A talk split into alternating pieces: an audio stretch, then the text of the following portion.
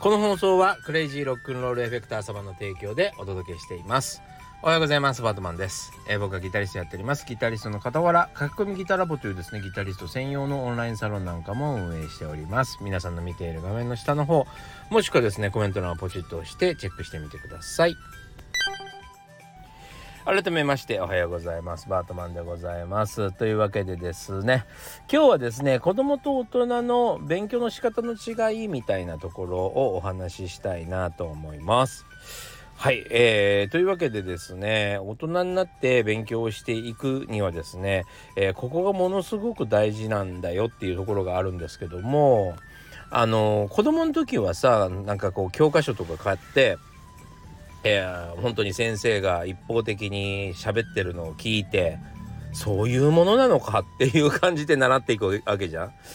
であれは本当にまだその何て言うの社会の基礎というかまあ日本で生きていくためにはこういう能力必要だよねみたいなことをまあえー、基礎の基礎を叩き込むわけですよね。あとその叩き込まれた基礎を使って何をするかはあなたたち次第なんですけども、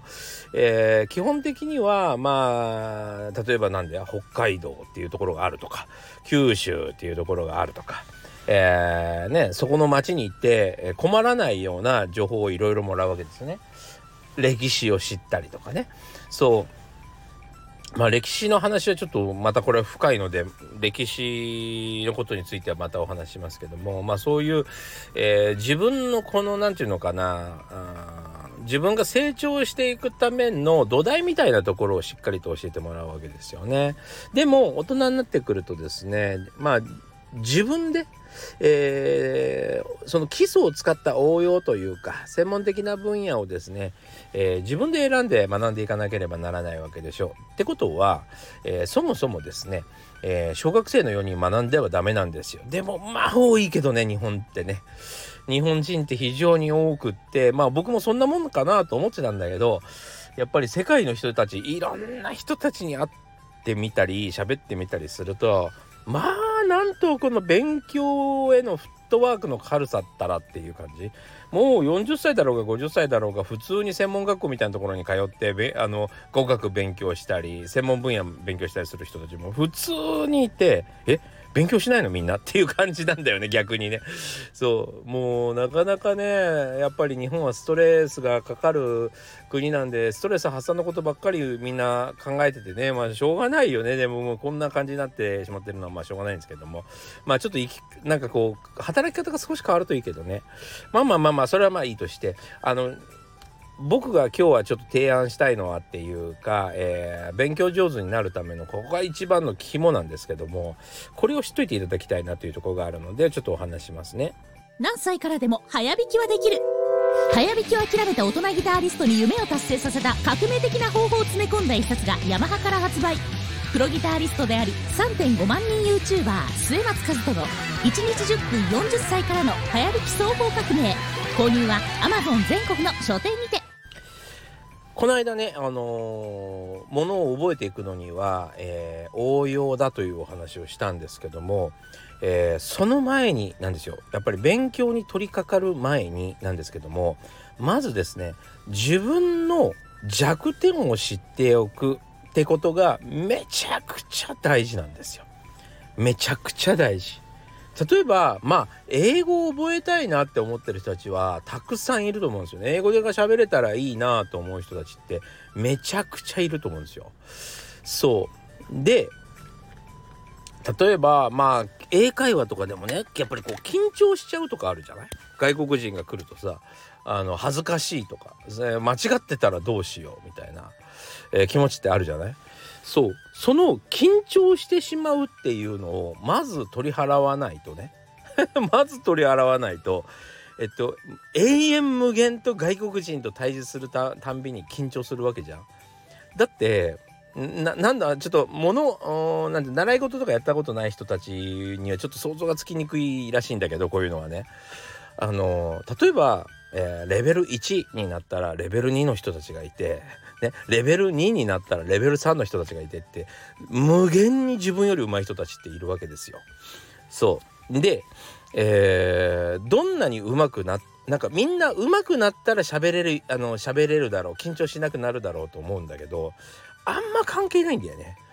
うん、あの日本語で喋るにしても緊張しない？初めての人と喋ったりするの緊張しない？例えばそこが10人ぐらい集まってる集会場で自分が立って人前で喋らなきゃいけないのと緊張しない？同じなんですよね。だから結果的にね、えー、自分の緊張している緊張してしまうというその元を、えー、取り払おうとしない限りはですねえー、一生緊張してしまうからそのたびたびたびたび何かのきっかけがあるたんびに緊張してあやっぱダメだった。あやっぱダメだったって言ってたらねもう10回ぐらいで 大体の人がへこたれるんだよね。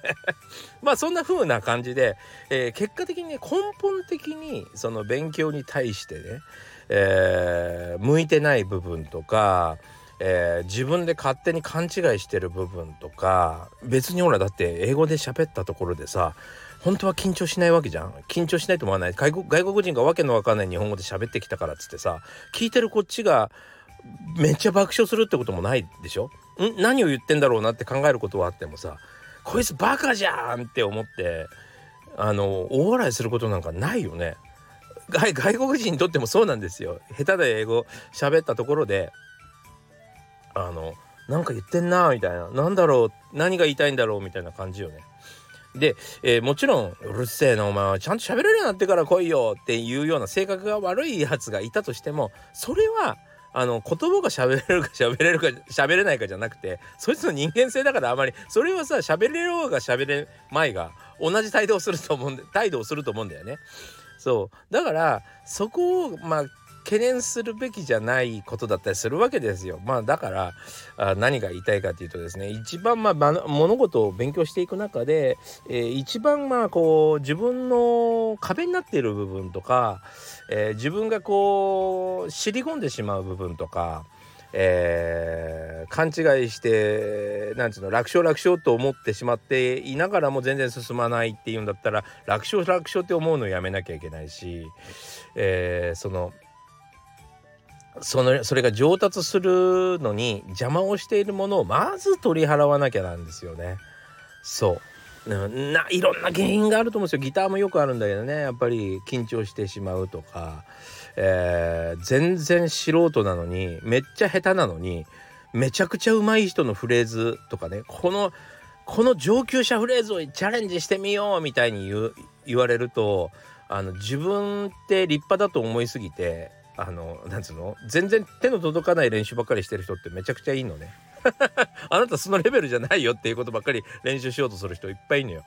そう。えっと8割ぐらいそれぐらいじゃない？そんな人たちじゃない？多分。そのレベルじゃねえなっていうことが多いんじゃないかなと思うんだよね。そう。だからその部分を取り払わないとそういうことばっかりに時間をを費やすことになるんでめちゃくちゃもったいないんですよね。めちゃくちゃもったいない時間が。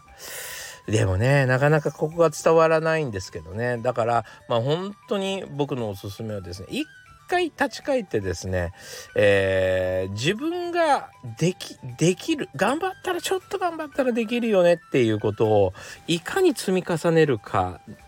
ですね。そう。選ぶんだったらそういう勉強をした方がいいんだけどまあその前に、えー、しっかりと自分の、うん、立ち位置が分かる。そして自分の、えー、変な癖というか、まあ、緊張しちゃやたらと緊張しちゃうとか、えー、やたらと焦りすぎて成長を望みすぎるとかね、まあ、そういう部分からですね。一回切り離さないと、えなかなかこういい勉強ができないかなと思いますね。はい。あとなんかなんだろう勉強しようと思ったら部屋片付けちゃうとかもダメだよね。あれもねあの自己逃避あのいわゆるその逃避行動ですよね。全然違うことをやって紛らわせちゃうみたいな。ややってたでしょ？俺もすっげえやってた。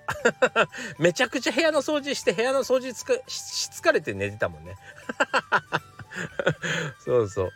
ああいう逃避行動とかもやめないとダメだよね。そう。みたいな感じでですね、まず、まず根本的に自分はこうだからっていうところを一回考えた方がいいよね。そう。だから、例えば、あ、ちょっと長くなっちゃってるけど、例えばね、俺あのー、即動けないのよ。即やり始められないのね。そう。だから即やり始められる準備をしてから前の日寝るんだよねで、えー、即やり始めるっていうことを朝起きた瞬間にやり始めるってことをやると意外と集中できますよ。うん。ぜひやってみてください。というわけで今日もご視聴ありがとうございました。えー、良い一日になりますように。というわけで、それじゃあまたね。